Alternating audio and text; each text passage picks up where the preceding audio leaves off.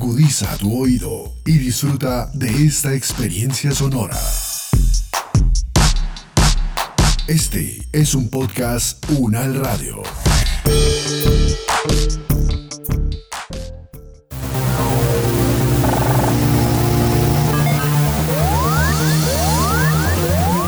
Siete días en el mundo. Les damos la bienvenida a Análisis Unal 7 días en el mundo, una selección de las noticias que nos deja esta Semana Santa del 2021. Comenzamos. Los conflictos, las relaciones entre los países, las elecciones presidenciales, regionales y legislativas, la conformación geopolítica del mundo, en un recorrido por los hechos más importantes de los últimos siete días. Siete días en el mundo. Ya flota el carguero Ever Given después de varios días de estar encallado en el canal de Suez. El buque de 400 metros de largo que estuvo encallado una semana en las orillas del canal de Suez, uno de los principales pasos marítimos del mundo para el transporte de mercancías y materias primas, provocó pérdidas comerciales estimadas en unos 8 mil millones de euros por día debido a los barcos atascados en ambos lados. Para el canal las pérdidas podrían llegar a 12.8 millones de euros por día. ¿Por qué no se habla de las causas del atasco? Sobre esto y otras cosas llamó la atención Alfonso Molina, periodista, escritor y analista petrolero. He revisado toda la información y no tengo la respuesta, la verdad. No he encontrado una respuesta. Es que más ni siquiera se plantea por qué. Eso, eso me tiene a mí bastante preocupado. Bueno, tú sabes que en, en en muchos despachos internacionales este, eh, tienen la costumbre de fragmentar la noticia y no, no integrarla en, una comprensión total.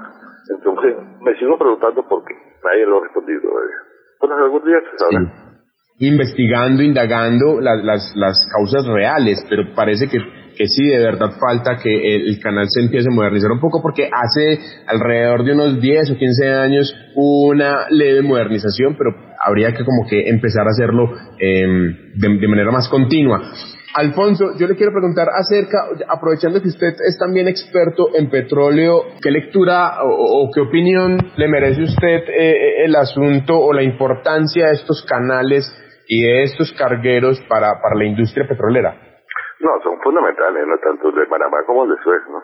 Ahora, el, el, cuando, cuando se calculiza el paso por Suez, evidentemente la demanda de petróleo sube y la oferta disminuye. Y ahí está, no sé en cuánto, cuánto, tiempo se va a mantener esa tendencia, por, por, por un simple problema de suministro del, del crudo. Pero me imagino que, que ahora que, que ya el flujo es, preciso en el canal de el precio se va a estabilizar hacia abajo. Además, con todo esto de la pandemia, todo se dificulta de una manera significativa en el, en el trade, en el comercio del, crudo. Y, y, eso afecta, digamos, de manera especial el, alza o la posible alza del, precio del, petróleo. Ahora, habría que esperar unos días para saber cómo funciona el mercado. Alfonso Molina, muchas gracias, analista petrolero, editor de en ideas de babel.com. Muchas gracias por estar en Gracias, Siete días en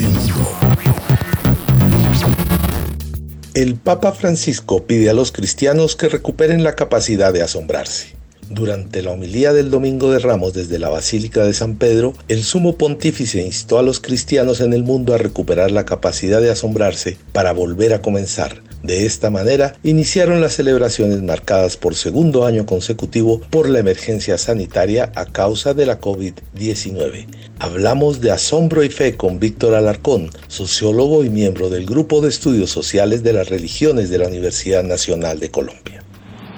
Sí, efectivamente echa mano de la riqueza teológica, una lectura maravillosa en su homilía del domingo cuando precisamente nos convoca a asombrarnos. Y yo creo que primero cuando escuché el mensaje fue recordar al gran teólogo protestante Carvar, quien hablaba precisamente de la capacidad de admirarse y era un llamado y una exhortación que él realizaba en la introducción a la teología evangélica y era de una riqueza maravillosa, extraordinaria, la pérdida del hombre contemporáneo de la capacidad de asombrarse, esa incapacidad del hombre remitirse nuevamente a la admiración que infunde lo religioso en una época donde lo sagrado ha sido completamente desplazado y donde prácticamente no somos capaces ya de escandalizarnos.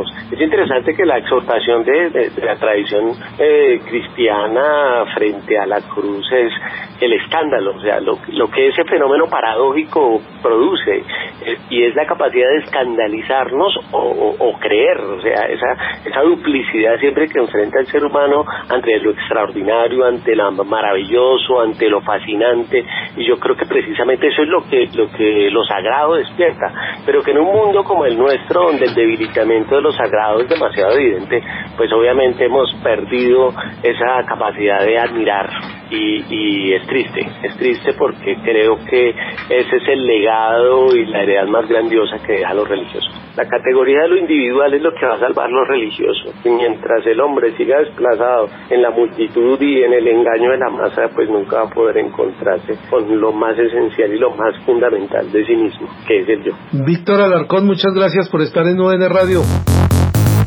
Saber para interpretar. Incomodidad por la reforma electoral de China en Hong Kong. Por unanimidad, el Parlamento chino aprobó la polémica nueva legislación electoral para Hong Kong, una drástica reforma de votación que hace parte de una serie de iniciativas del gobierno central chino para ejercer control sin fisuras sobre el territorio autónomo. Asimismo, bloquea los caminos para que la oposición democrática pueda alcanzar la mayoría en el Parlamento o en el gobierno. Analizamos la noticia con Diana Andrea Gómez, profesora del Instituto de Estudios Políticos y Relaciones Internacionales IEPRI y directora del doctorado en Estudios Políticos y Relaciones Internacionales de la Universidad Nacional de Colombia. Esto es apenas la consecuencia natural pues de, las decisiones que se venían eh, ya eh, discutiendo y finalmente eh, aprobando en eh, los primeros días de marzo en los encuentros de la APN, la Asamblea Popular Nacional China. Y efectivamente lo que hay es, digamos que, un paso adicional. Se esperaba, obviamente, muy complejo y muy controvertido pues para las democracias occidentales, pero también hay que ponerlo en contexto en términos de que China tiene como meta absorber a Hong Kong y, y su meta es al 2047. Esto pues es eh, a todas luces desde Occidente tiene toda clase digamos de, de críticas pero pero pero es un poco lo que se veía venir con Hong Kong por supuesto que para quienes viven o estaban viviendo en Hong Kong, la situación es muy compleja, sobre todo para, para quienes eh, tenían algún papel en política, sobre todo desde la oposición eh, democrática. Pero quiero destacar que no solamente los políticos y los periodistas, sino los jóvenes, los académicos, tanto jóvenes de, de primaria y bachillerato como académicos hasta el más alto nivel, se han visto fuertemente afectados. Es decir, es implementar muchas de las medidas que están dentro de la China continental e implementarlas en Hong Kong, eh, con el eh, efecto de que hay una fuerte deserción escolar, un buen número de familias y sobre todo estudiantes y profesores que se están yendo. Eh, de hecho, varios han sido, digámoslo así, sacados de su, de su de su trabajo, expulsados de sus instituciones y lo que hay es una verdadera fuga de cerebros. Eh, teniendo en cuenta que Hong Kong es una isla que se venía caracterizando por tener una un, un, fuerte y mm, muy importante papel a nivel académico en universidades como la Universidad de Hong Kong y, y todo esto está impactando fuertemente pues obviamente toda la todo el ambiente, todo el ámbito político, académico y en general de lo que venía haciendo Hong Kong. Entonces, a todas luces estamos frente a todo este proceso de transformación que afecta grandemente a quienes estaban abogando por un, por un Hong Kong que fuera cada vez más prodemocrático e independiente.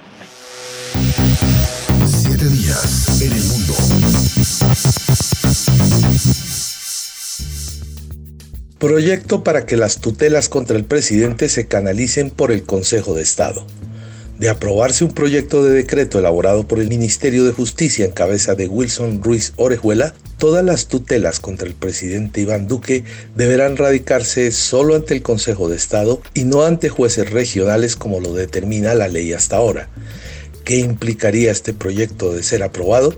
Hernando Torres, decano de la Facultad de Derecho, Ciencias Políticas y Sociales de la Universidad Nacional de Colombia. Pues un poquito desde hace rato eh, eh, diferentes autoridades han tratado de organizar un poco el tema de las tutelas. Y aquí no se trata nada de fondo, no se trata de lastimar, digamos, de alguna manera la esencia de la tutela. Pero lo que sí, digamos, hace pensar, como usted bien lo dice, ¿por qué solamente ante esa instancia? Eh, la idea es que eh, la tutela, que es la gran conquista de la justicia en, la Constitución del año 91, es una, es una acción, es una posibilidad que tienen los ciudadanos de reclamar ante las autoridades públicas. La tutela, aunque también hay tutelas también cuando se afecten los derechos eh, fundamentales, la tutela va dirigida también a el cumplimiento de una serie de acciones cuando se tocan derechos fundamentales. Entonces, eh, hoy en día es universal, quiere decir que cualquier ciudadano puede accionar. La gran dificultad sería si solamente está ante el Consejo de Estado, así haya medios electrónicos hoy en día y así haya eh, dificultades, vamos a tener un problema y es que nuestro país es muy diverso, es muy complejo, eh, digamos, no es lo mismo estar viviendo en Dichada, en La Guajira, en Bogotá, para accionarlo solamente ante un solo organismo, que sería el Consejo de Estado. Aunque aparentemente, le digo, las, las informaciones que tenemos hasta ahora de ese proyecto hacen relación a que se canalizaría todo por allá porque es un tema de organización. De todas maneras, lo que sí queda muy en duda es que un derecho, una acción, un mecanismo, como dicen los, eh, digamos, de alguna manera los teóricos del derecho, eh, un derecho que no tenga un mecanismo para hacerlo cumplir no es derecho, queda un poco en poesía constitucional. Entonces, lo que tenemos que hacer es que se facilite al ciudadano la posibilidad de hacer una reclamación, la posibilidad de accionar. Eh, si bien es cierto que es importante organizar de alguna manera las acciones del Estado, en este caso se vería que se toca un punto que es la universalidad de acceder a la justicia. Entonces, eh, insisto, sobre todo por la gran diversidad que es nuestro país, la gran diversidad pues cultural, la gran diversidad eh, geográfica, etcétera. Entonces, ahí sí sería compleja esa, esa dificultad. Yo creo que eso entraba, eh, digamos, podríamos decir que es una barrera frente a tendencias que hay hoy en día más bien de regionalizarla. Sí, y sobre profesor Torres. con la tutela, ¿no? Profesor Hernando Torres, decano de la Facultad de Derecho, Ciencias Políticas y Sociales de la Universidad Nacional de Colombia. Gracias por instalar el micrófono en la decanatura. Siete días en el mundo.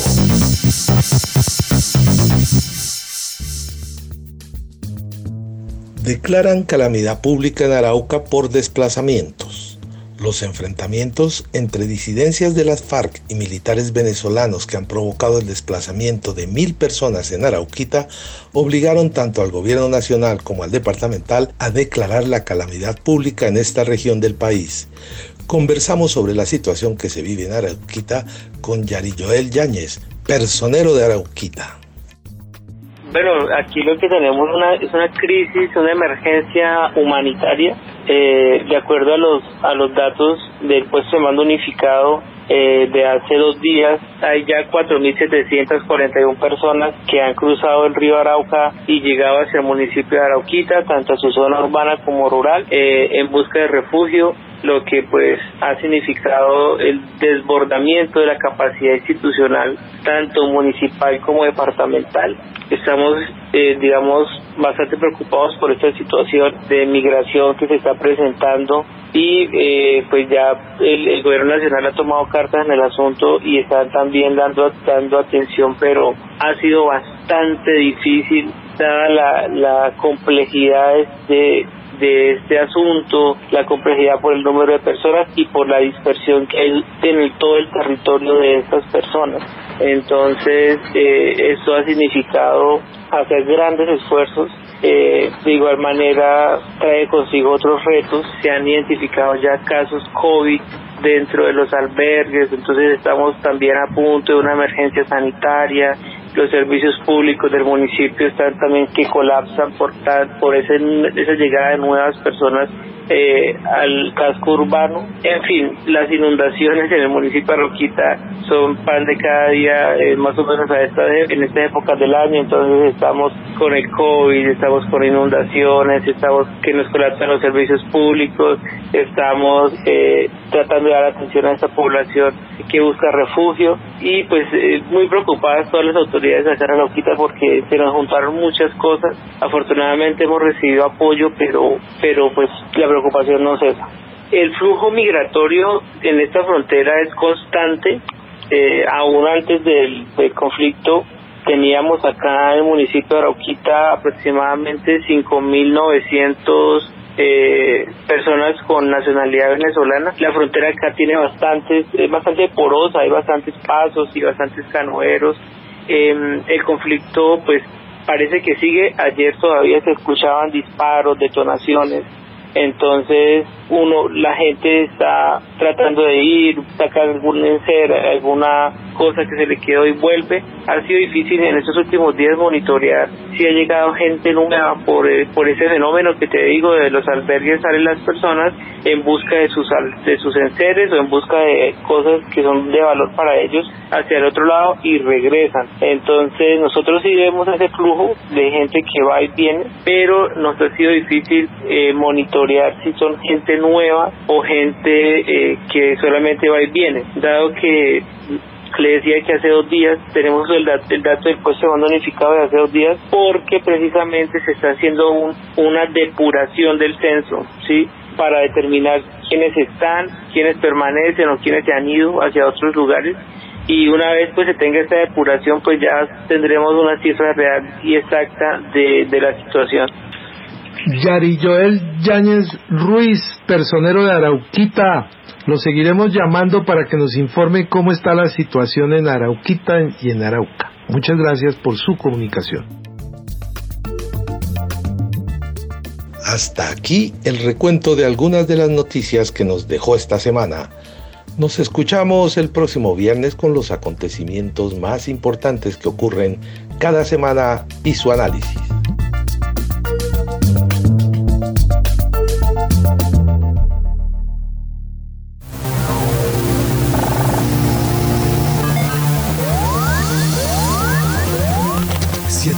En el mundo.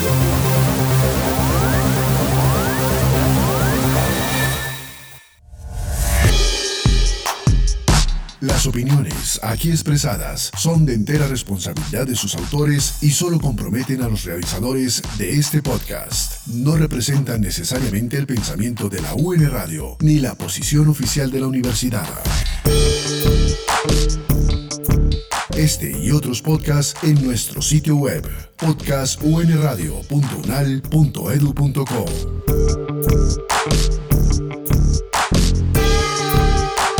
Universidad Nacional de Colombia, proyecto cultural, científico y colectivo de nación.